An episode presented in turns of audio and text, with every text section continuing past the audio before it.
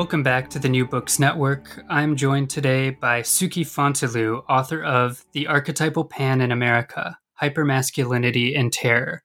The book attempts to use Jungian theory to diagnose contemporary complexes, both personal and sociological, armed with the tools of psychoanalysis as well as the narrative structure provided by various stories about the Greek character Pan.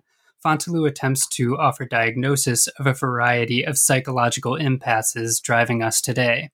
Sukey Fontelieu attended the University of Essex and Pacifica Graduate Institute and is currently a professor in the Jungian and Archetypal Studies program at Pacifica. So, Sukey, welcome to the New Books Network. Thank you so much. So, before we dive into the book, could you maybe introduce yourself to listeners real quick and give us a sense of what your main areas of interest are? Well, welcome to everyone. I'm really glad you're here for this because I, I feel so, uh, gee, passionately about uh, the state of uh, the union, of the not just the United States, but really the global union uh, that we're in. Uh, a, real serious uh, state and that the old ideas don't seem to be holding anymore.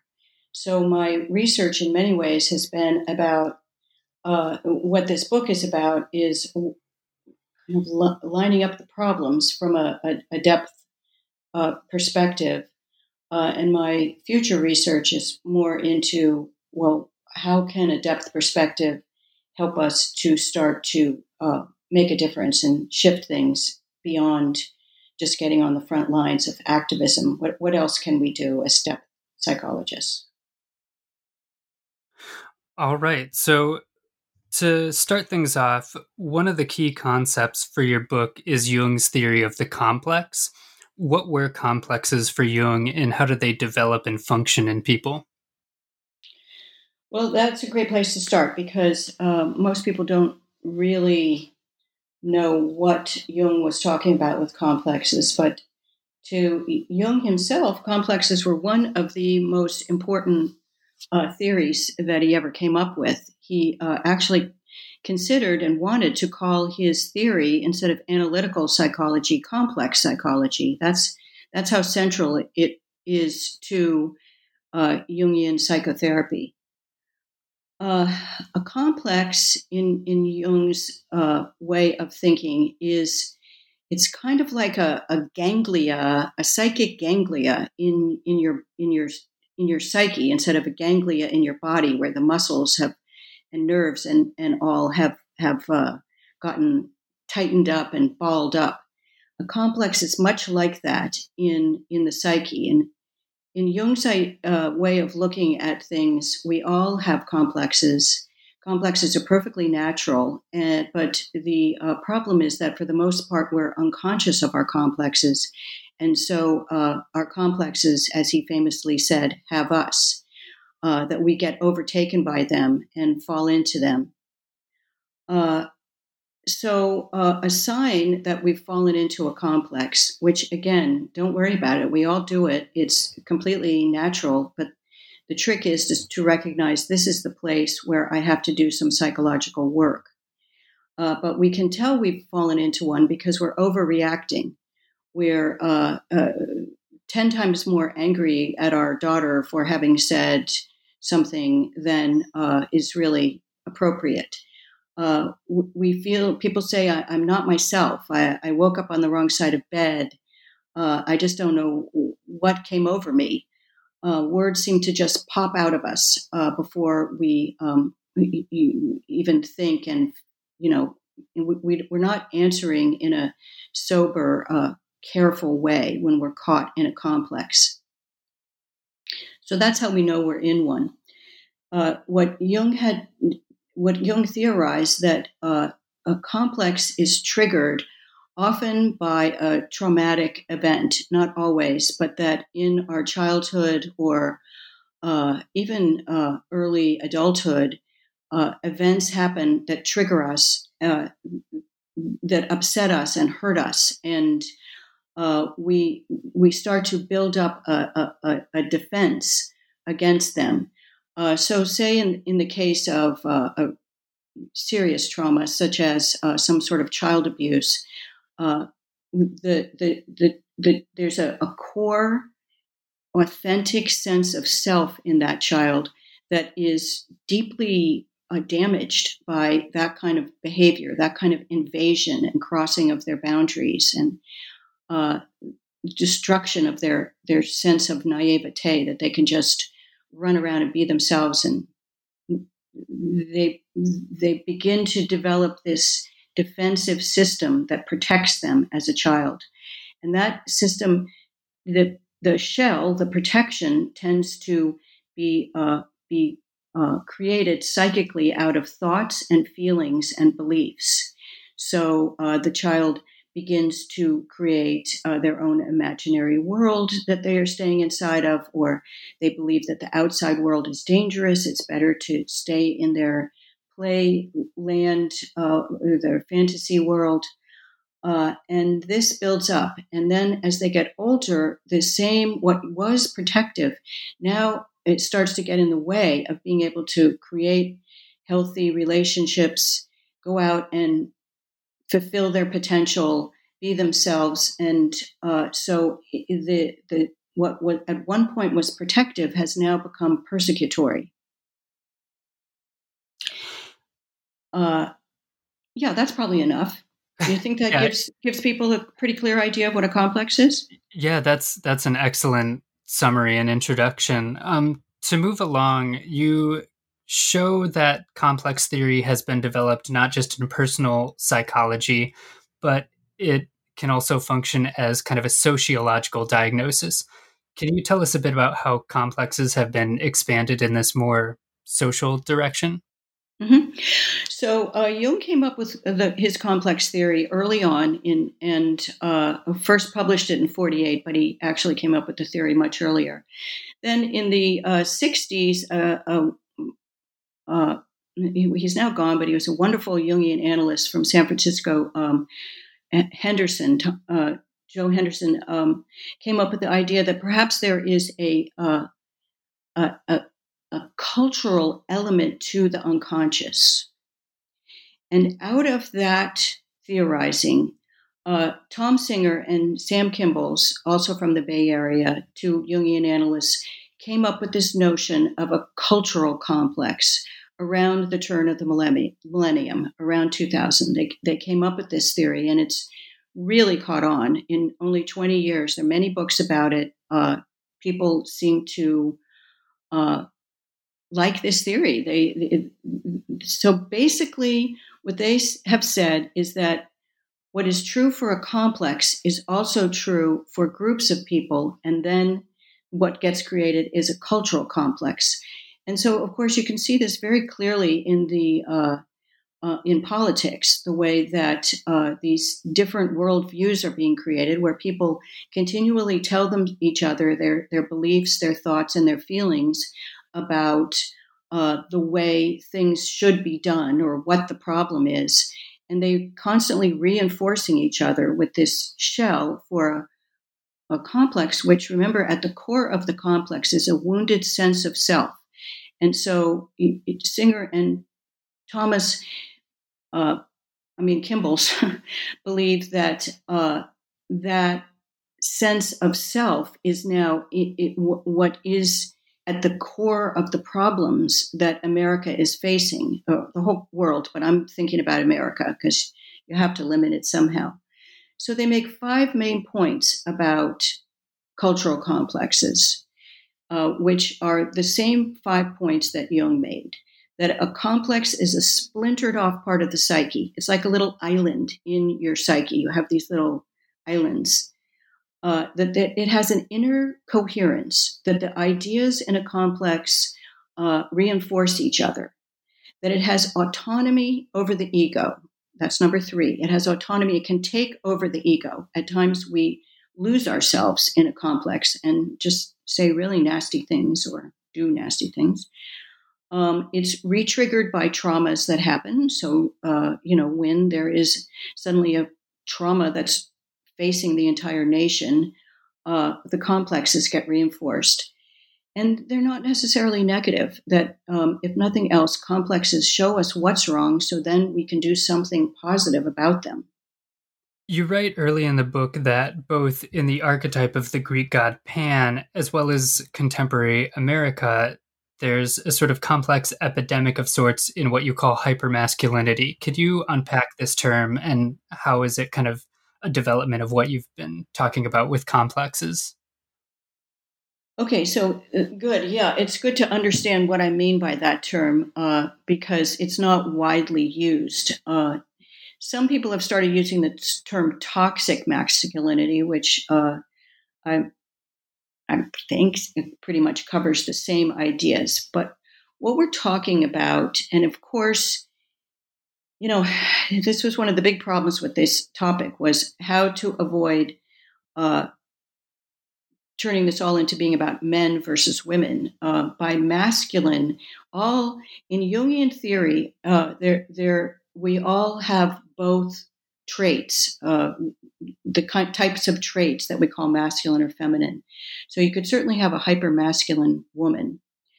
Uh, it, it, this is a state where people are fixate on themselves. There's a there's a sense of self absorption in in hyper masculinity. There's a need for power over others. Uh, so, of course, the disenfranchised are um, the most damaged, and that's not only in people. You can see this in nature and uh, uh, many areas. Uh, there's a, a, a, need to prove one's physical prowess, which has become a gigantic theme in, in America of, of late. You know, six pack abs weren't talked about 30 years ago. Um, there's a need for excitement, uh, adrenaline rushes due to dangerous activities, which could be gambling, could be, um, you, know, X Games, could be uh, risking trade wars. Um, and there's a, um, a cutoff from empathy, from compassion, from feeling for others beyond one's family. Uh, so these are the traits that define the term hypermasculine. One of the social expressions of hypermasculinity is manifest destiny. How, in your view, do hypermasculinity and manifest destiny con- connect to Jungian complex theory, both individual and social? Okay, well, that's a complicated question, but um, okay. So, manifest destiny was a doctrine. Uh, you know, that's a term uh, that was th- that I just decided to use because I'm talking about America, but we're basically talking about expansion of a group, you know, essentially a nation uh, beyond its borders, whether economically or uh, physically. Um, and so, manifest destiny was originally considered a, a, a, a God given right to hold dominion over others. And the the um, in the United States in the um, the uh, 19th century, uh, Manifest Destiny, the idea was that what what was planned was to take over Canada, uh, the Caribbean, Mexico, all of it to become uh, the United States of America. Um, and, but today we can still see this not only in in white privilege. You can there are many colors of peoples who are attempting to expand. I mean, just think of Tibet. Uh, it's basically empire building, um, either economic or military, and uh, it connects to to this, these ideas that I'm talking about. In that hypermasculinity is is part of that that drive to expand and uh, expansion as a cultural is a cultural complex. It's it's it's overwhelming others for our sake so uh, that's where they all connect up, and it'll be a little bit easier to bring more clarity to that in the details as we go along here. Yeah. In your chapter on Pan, you write that in the early 20th century, it was thought that American America had the Pan mystery, or what you call the Pan mystery. However, this in many ways feels like the culmination of a centuries long history you give of Pan, where he goes from deity to daemon and then daemon to demon. Can you tell us a bit about this process and how it concludes in more recent times with Pan being associated with some sort of archetypal loss? Okay, so I see Pan today as an archetype of chaos, fear, and panic. Uh, Pan has, uh, and, and so this is why I've connected him up with the, the this uh, this idea that um, we can uh, we we can see a, a, a cultural complex uh, exploding in the United States today. Uh, excuse me. Um, Pan, uh, he he he he always acted uh, through aggression towards the disenfranchised uh, when he acted alone. when he acted in concert with the uh, nymphs, he uh, he became the opposite he uh, then became a, a, a, a, central figure in a harmonious uh, group of pe- beings.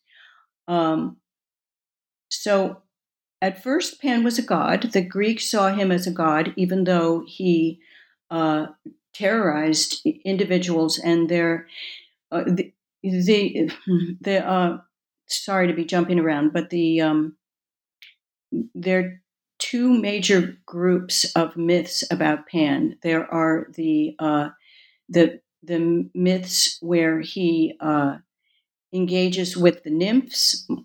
Some of the ones that we remember are the ones where we think of him as raping them. Um, and then there are the battle myths, where Pan is in a number of different myths where he goes to battle with different groups.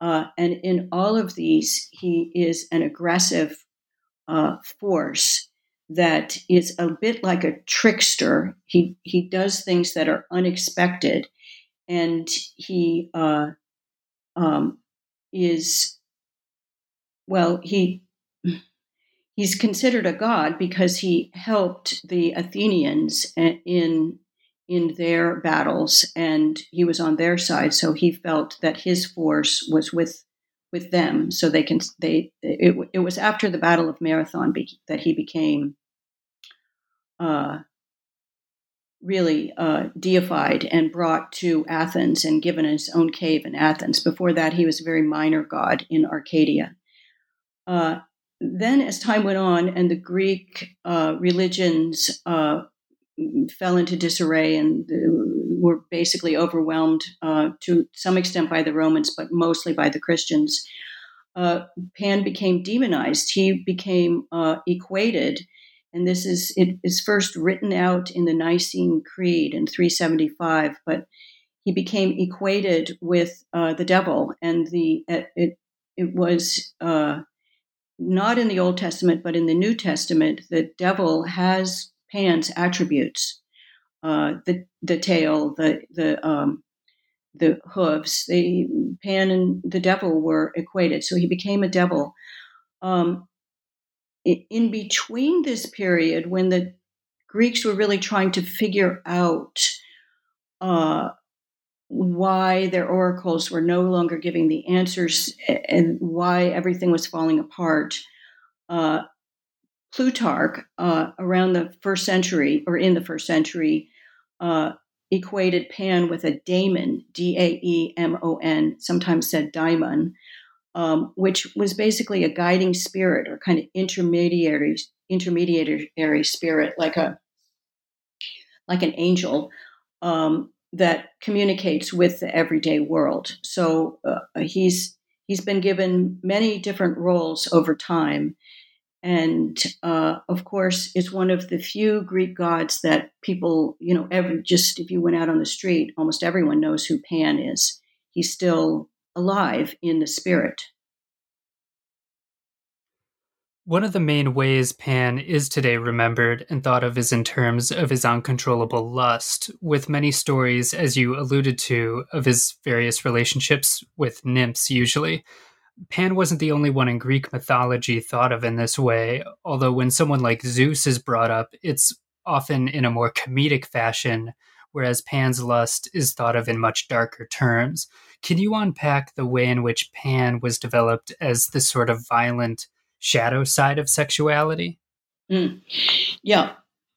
Um, and th- this is actually part of another part of the reason that I chose him to as a way to try to talk about what is at the core of this complex is because he he is a darker figure and we're in a dark time i think we need to recognize that that uh, the, the best of the human spirit uh, is uh, is being held at bay in many ways and uh, it's hard to even speak up about it.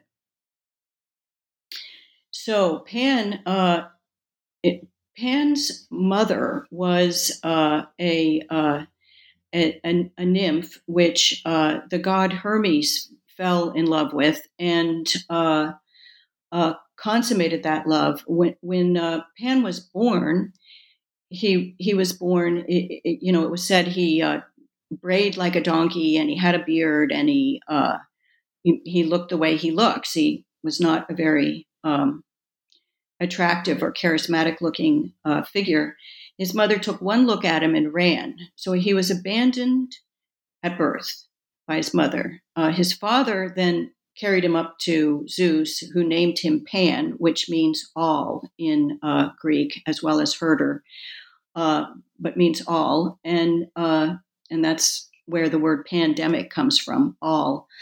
Uh, he he, he so from the beginning he had a problematic relationship with with with his mother with which uh, then like in a complex became a problem for him with the feminine uh, feminine aspects as well as women so what happened was uh, that he uh, then in his loneliness uh, because he lived out in the woods, uh, in the hills, uh, outside of civilization. He is not ever seen in civilization. His um, he was worshipped outside of the, the, the world of man on the edges, at the borderlines of uh, of the world where the herds would live.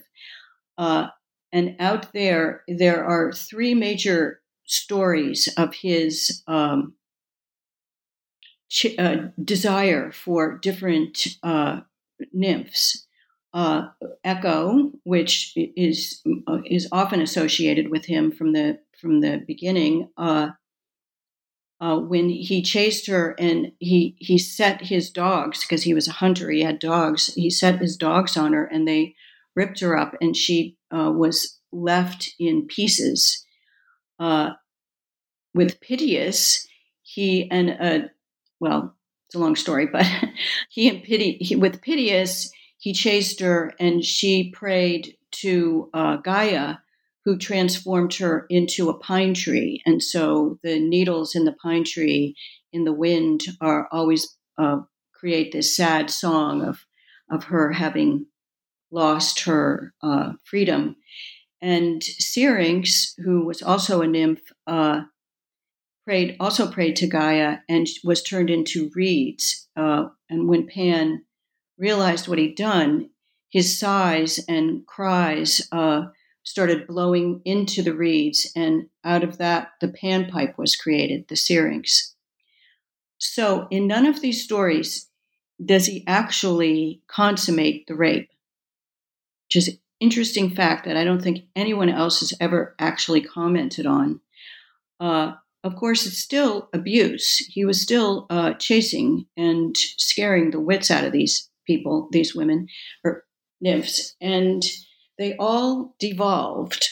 They all went from uh, uh free, spirited states to being grounded, losing their voice, and uh, rooted or you know ripped to shreds. They they devolved into lesser states, and he didn't get what he wanted either.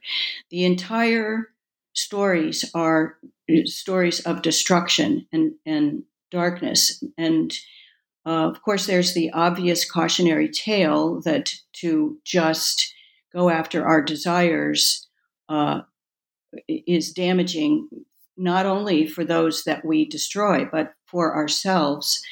Well, I think that's really what I want to say is that uh, I think it's very important for us to see that uh, it's not only sexual, it is uh, being in a state of being consumed by our desires and not uh, being able to just keep them in balance. There's nothing wrong with having desires. It's being so attached to them that we must have them. That's when they become destructive. Yeah, to develop what you've been talking about a little more, you connect Pan and masculinity and sexuality to a story of Pan's rather troubled encounter with some nymphs, where Pan fails to properly dance in harmony with them. So they tie him up and shave his beard. You use this story to connect Pan in hypermasculine sexuality with themes such as failure and vulnerability. So, can you unpack this story a bit and how it connects some of these threads together? Mm-hmm. Well, I mean, here we have, you can see that, that it, if you're thinking of these stories as uh, a, a, like a poetic way of talking about cult, about complexes, then you can see that at the center of the complex is this weak and this weak sense of self that Pan exemplifies. And that basically even though he comes across as being really superior and you know he's the he's the top gun in arcadia and he's to be feared. That actually at the core he's vulnerable and insecure and uh, without his beard he feels impotent and uh, that he's lost his masculinity somehow. That and the the theme that goes through these stories is that when the feminine forces, the nymphs in these stories, uh, band together, they can subdue or uh, get Pan into balance, get him to stop being uh, a force to be feared and rather someone to play with. They play with him, and this this is one of the themes that I'm moving forward into that how violence and play are actually uh, th- that they're more connected than we have than, than we realize yet at this point. So uh, there's a way that the, the the nymphs, when they can subdue that overwhelming hypermasculinity, masculinity, that it, things become joyful. When things calm down, there's a chance for them to become joyful.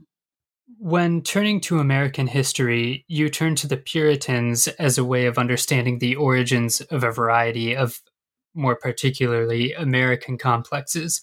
The Puritans were in a complicated place politically, given that they were fleeing religious persecution, but they could also be rather harsh not only to themselves, but to the indigenous American populations they'd soon find themselves surrounded by. What exactly was the series of complexes the Puritans developed, and how did it set the stage for the absolutely horrific treatment of indigenous populations that would follow? Uh, okay, so uh, the Puritans were definitely uh, one of the groups. Of course, there were a number of groups that uh, came over and were um, early founders of what's now the United States of America. Um, but they kind of held sway. Uh, the Puritan ideas are what stuck, uh, whereas the the other uh, other uh, refugees, such as the the Dutch, uh, are those their their religious ideas have not really permeated the American psyche the way the Puritans have. Um, they the, the central Puritan idea that has really stayed with us is that by adhering to strict beliefs and using wealth for the common good, uh, one gets to go to heaven. One is part of the chosen people. And uh, although they didn't call this exceptionalism, uh, it, it, was coined as exceptionalism, as everyone knows, by de Tocqueville just a little bit later. Um, and uh, these these ideas that it that wealth uh, brings you closer to God, and that by adhering to uh, to these Christian beliefs uh, brings you closer to God. I I think that they both are at the center of a complex that was formed um, in in this country at the birth of of the nation. Uh, they they the the if some some of the just just as a refresher for people because when we think of Puritans, mostly we just think about prudery. That that's the Puritans uh, were definitely not uh, you know adultery or anything like that was out of the question. Uh, but they are also the the the group that uh, put on the Salem witch trials uh, and uh, they tortured and imprisoned people and banished their own for very small uh, infractions. Uh, and you can still see this kind of uh, inflated and confused thinking in in a lot of different kind of ways that this whole idea of uh, that the the right way to be a good person is to not have sex before marriage say. And the fascination with pornography that is very similar to the way people would tell these stories about the witches with the devil and all of the this this kind of wild sex that they make up that they all had. Uh, and then of course tireless work. Workaholism uh, is is another vein of uh, Puritan ism that has permeated our culture in, in ways today. So I'm not sure. Did I answer your question there? Yeah, I think that's kind of sets us up to move forward. You turn from the Puritans to the 20th century. The middle of the century, roughly from 1945 through the end of the 60s, is generally considered to have been a sort of golden age for America. But in the 1970s, a combination of economic stagnation as well as various minority groups asserting themselves into the public sphere and making certain social and political gains triggered the complex by calling a shaky sense of identity into question. What exactly was going on in the white, cisgendered, heterosexual male psyche at the time? And how has it responded in recent decades to these challenges and assertions? You know, I realized what I left out was talking about the indigenous people, which isn't that just perfect? uh, we, we can go back if you want. Yeah, yeah I, d- I do want to say something about that because uh, that was really, although by the time the uh, the uh, Indian Wars began in the 1800s, the uh, the the for the most part, the Puritans who were uh, extremely um, uh, cruel to the Native Americans in the area where they lived. But the Puritan religion died out in the 1730s. Uh, and uh, but those ideas of that we have a right to this land that because we are closer to God, we have the right to uh, do what we want to other human beings grew out of those Puritan um, uh, faulty beliefs. And uh, the key here is for us to see how this still permeates uh, the reality of the dominant culture. And uh, of course, we we hear about this a lot, but uh, it, it it really can't be said enough. So anyway, that's what I just wanted to add there. Um, but uh, so as far as the yeah we went through a, a, a, kind of a golden age. I mean really america had a golden age from the beginning up until uh, somewhere in the, the uh, i i like to think of the moon uh, landing as w- when we hit the peak. Uh, but it, it, was an upward trajectory from the beginning. Everything went our way. All these resources the, the country just had everything it needed for uh, a, a really long time, wealth was easy to come by in this country, even in my childhood.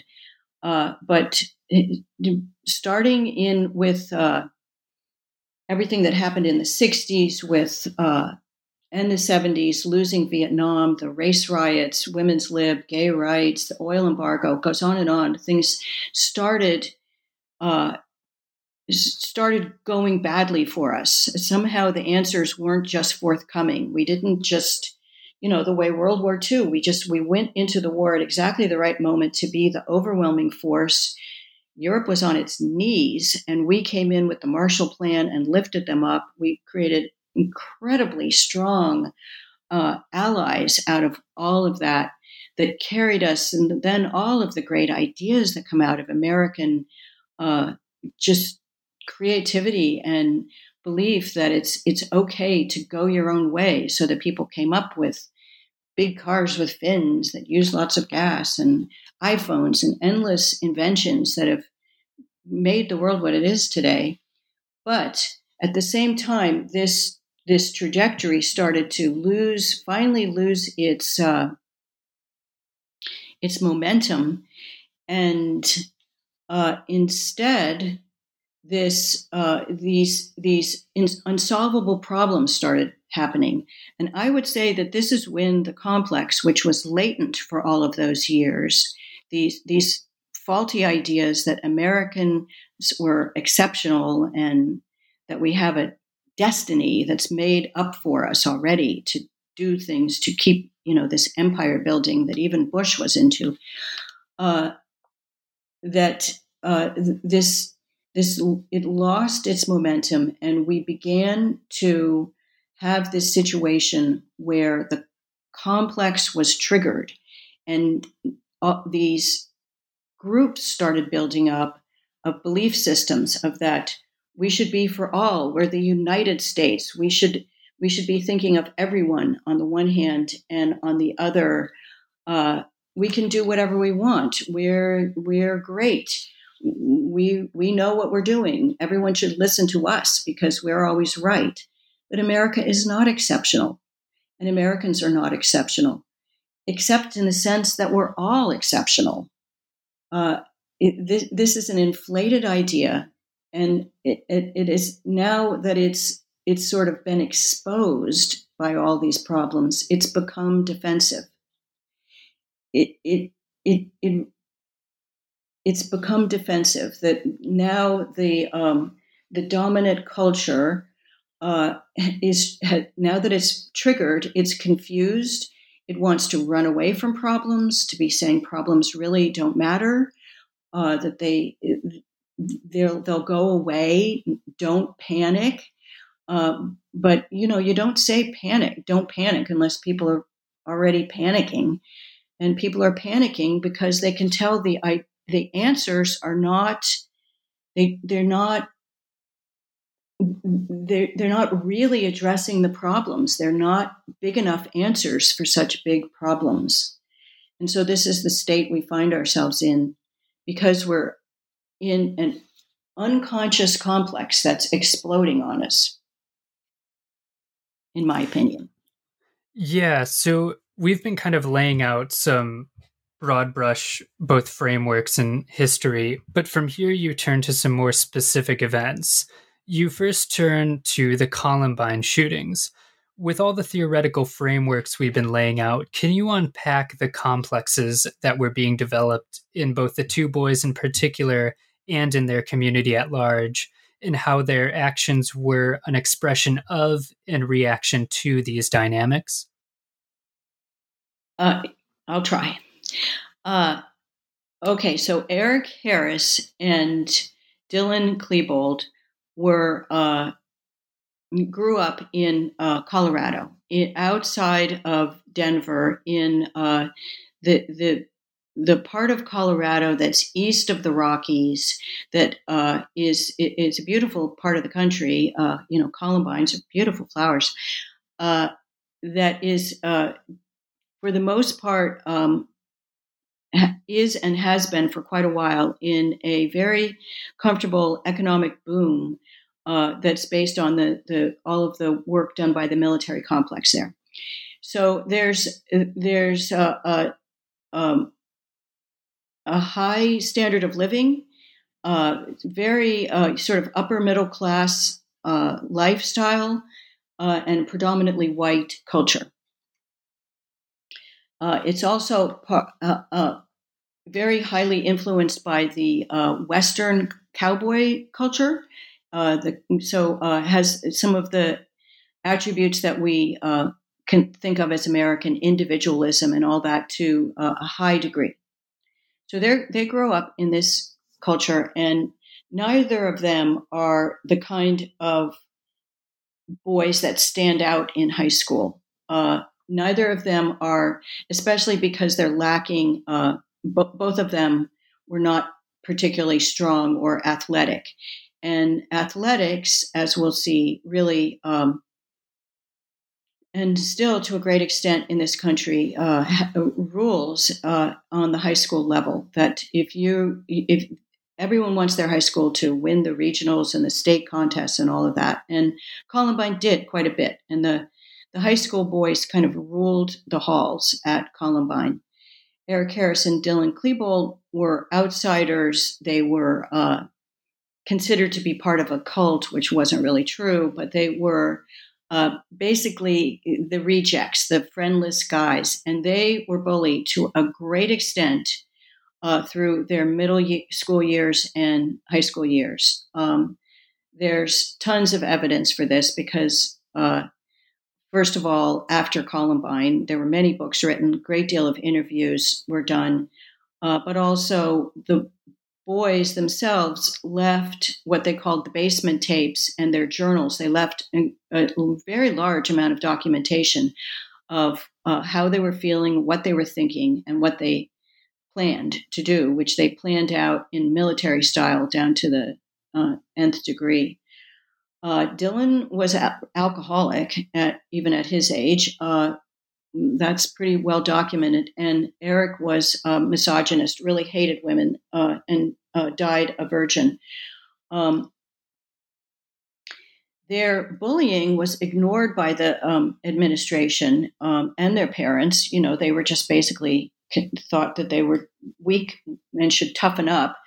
Uh, there is an, there are a number of there's reports of number of times when uh, teachers watched while the uh, high school boys would bully them, the high school um, football team especially, uh, and uh, they were uh, really really angry uh, and felt also very hopeless and decided their lives had no no future. They both felt they had no future, and um, uh, they their their desire to get back uh, at at the world uh, went beyond the bullies. They actually didn't target the bullies. They they randomly shot uh, just a you know bunch of everyday kids, different kinds of kids, some Christians, some uh, born again Christians, some, uh, you know, just all different kinds of kids. Um, and they uh, actually, their plan had been to blow up the school. They had uh, they the the the, uh, the the system didn't work, but they put these bombs in place in the cafeteria that were supposed to blow up the whole thing, and they wanted to kill everyone. So what was going on here? They they were ignored children. They certainly weren't the first children to be ignored in the world, but they uh, this. In my opinion, this complex had, had grown up that they were infused by this uh, need to uh, that the, the, their own sensitivity, which both of them they both uh, especially Dylan wrote poetry, and Eric uh, was a, a, very he was brilliant. He he high very high intelligence, but their their sensitivity was uh, had to be completely uh, hidden, and uh, they became uh, self-absorbed with their um, their their feelings of having been wronged.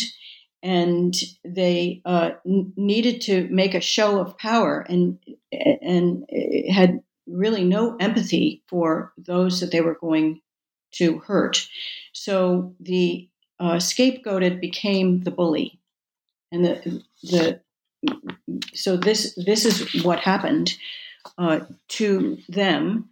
The uh, school district continued to uh, deny the truth of the situation, and the uh, media, for the most part, uh, focused on the boys as uh, the instigators and bad seeds rather than seeing a systemic problem that began with the school district being unwilling to see anything but that the the school was great because it was winning all of the you know region the the content the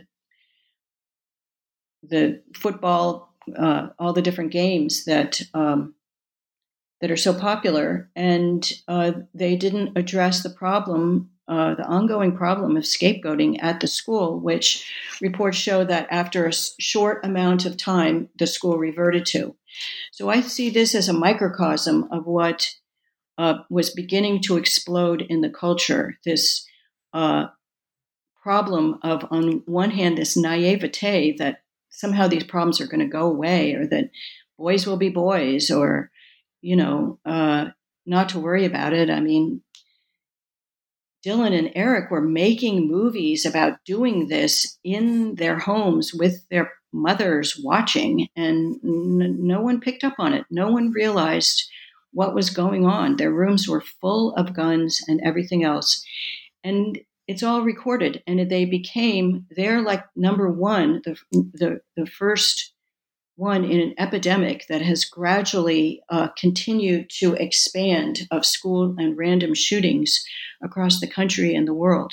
They are worshipped by many on the internet, and uh, since they left this trail behind, they uh, became the leaders in a movement to of of dark, destructive uh, energy, which clearly needs uh, to be it, it, the feminine has been destroyed in this. The, the feminine meaning the caring culture that that turns around and thoughtfully considers why would these boys do this? Uh, what where have we failed them?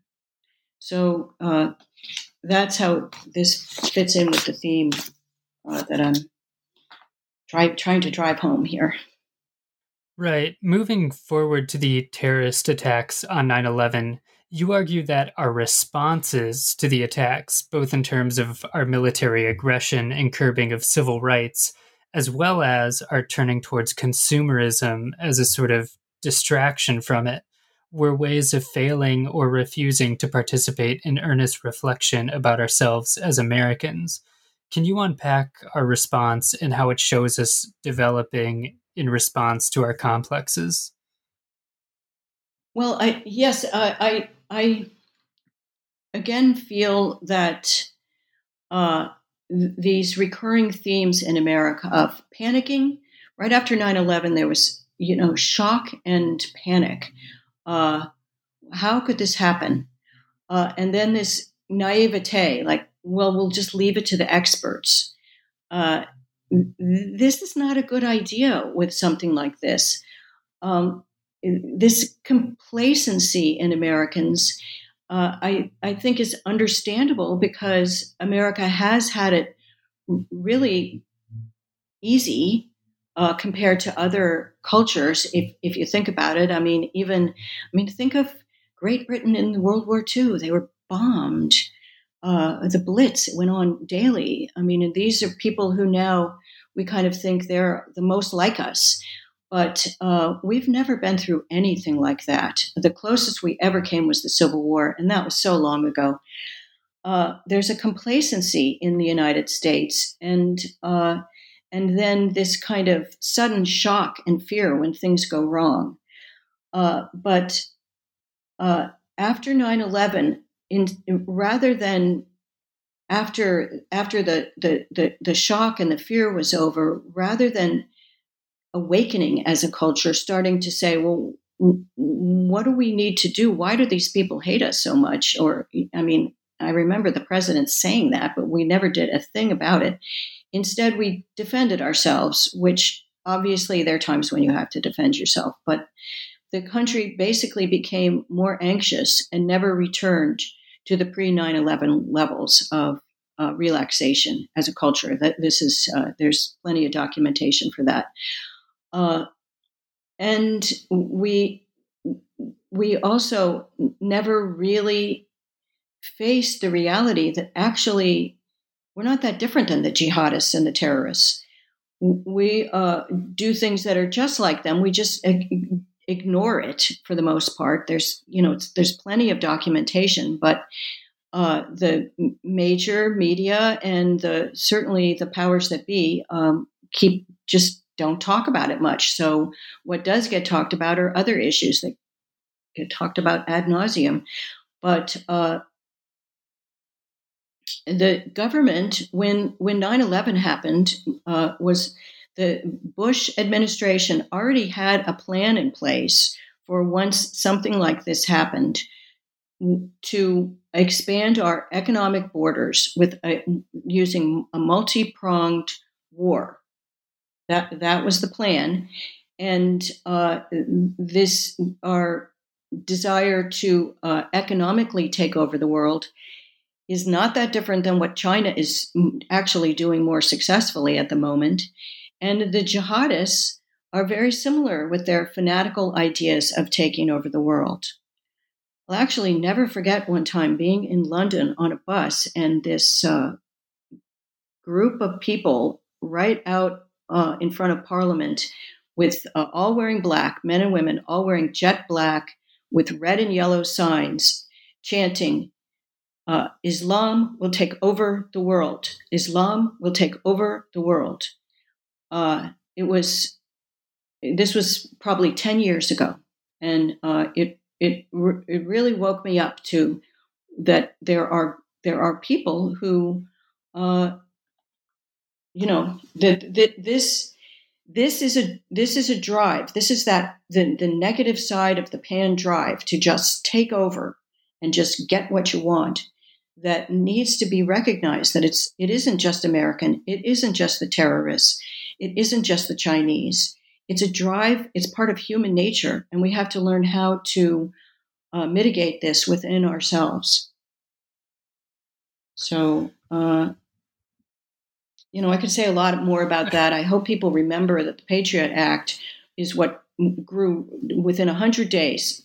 Bush pushed that through after 9 11. And that is why you have to spend so long on the phone. Well, it's just on a million different things, but you know, the way our privacy is supposedly being uh, protected for us is just ridiculous. It's just absurd. It's a huge red herring. Mm. In the final chapter, you turn towards the issue of sexual assault in the military. The epidemic seems to come from both a certain understanding of hypermasculinity that we're afraid to address, as well as a failure of empathy for the victims, usually women.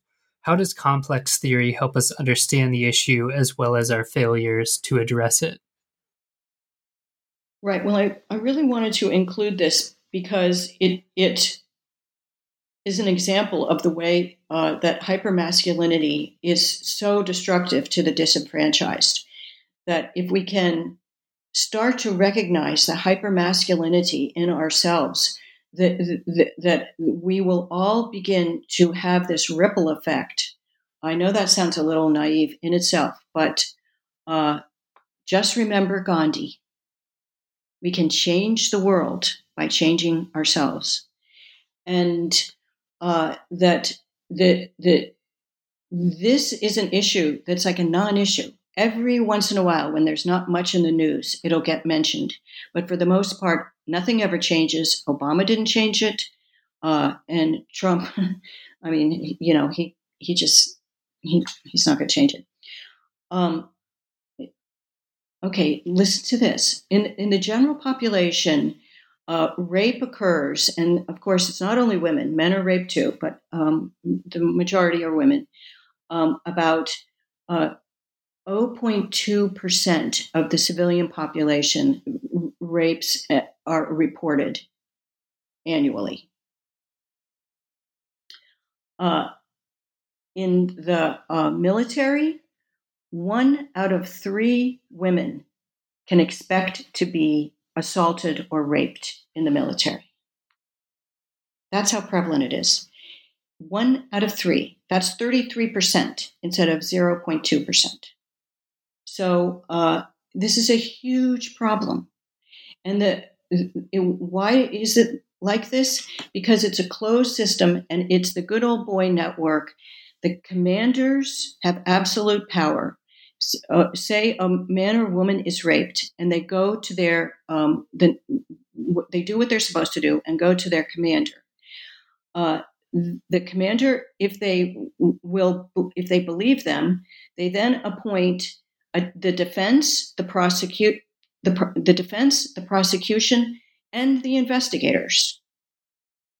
If they, if if they, if it goes to trial, and the the person who was raped or alleges rape is is found to be uh, um, wrong, and that the rapist is found not guilty, the alleged rapist is found not guilty, 60% of them are uh, of, of the, the people who spoke up are then uh, charged with adultery and uh, uh, either have a loss of rank or are discharged from the military. And the number of convictions okay, in 2010, only 300 cases were tried, and uh, only 175 were convicted. So uh, this is a terrible problem for the people that it happens to, and um, it's I see it as being part of the same purview because, of course, Pan is uh, known to explode into action out of his desire, and the chase and the hunt are two of his major areas of uh, of action in his stories. And that this is the way this hypermasculine drive works in us that it, when unchecked it just explodes into aggression especially towards those that are different than ourselves this is a s- systemic problem that's reinforced by beliefs and ideas like she was asking for it and all of that and uh, i wanted to write about this because uh, you know this is only one of hundreds and hundreds of problems where uh, the disenfranchised are stepped on and, and ignored by the this hyper masculine dominant uh, culture that we're in. Uh, but I, you know, I just I just wanted one area to hear that some of us are listening, and that there are reasons for hope because we can change. We can change into a less naive and less aggressive culture. It's not out of the question. Yeah, as a final question, we always ask our guests what they're working on now, and you alluded to this at the beginning. Um, this book seems to have been more kind of diagnostic, but obviously, given your Jungian therapeutic background, uh, do you have anything you're working on now for thinking about how we can kind of start addressing this head on and trying to maybe move past it? Okay, so these are really early ideas and um, not fully formed. Uh, but it, what what what this grew out of was uh, looking at Pan in late antiquity, which um, means kind of uh, around uh, late antiquity is thought to have ended around uh, 500 uh, BCE. So, I mean CE, 500 in the Common Era. Common Era SARS. So, you know, 500 AD, as we used to call it. Uh, that a lot of uh, statuary was found in caves. Um, that around that period, uh, the uh, their statuary of Pan and the nymphs uh, in, uh, dancing together with Pan in the middle, and then spokes going out from Pan to about a dozen nymphs uh, who also have like a wheel that's uh, connecting all of them. And they're dancing in the circle when he's playing his uh, flute in the center. And uh, I recognized this as a mandala.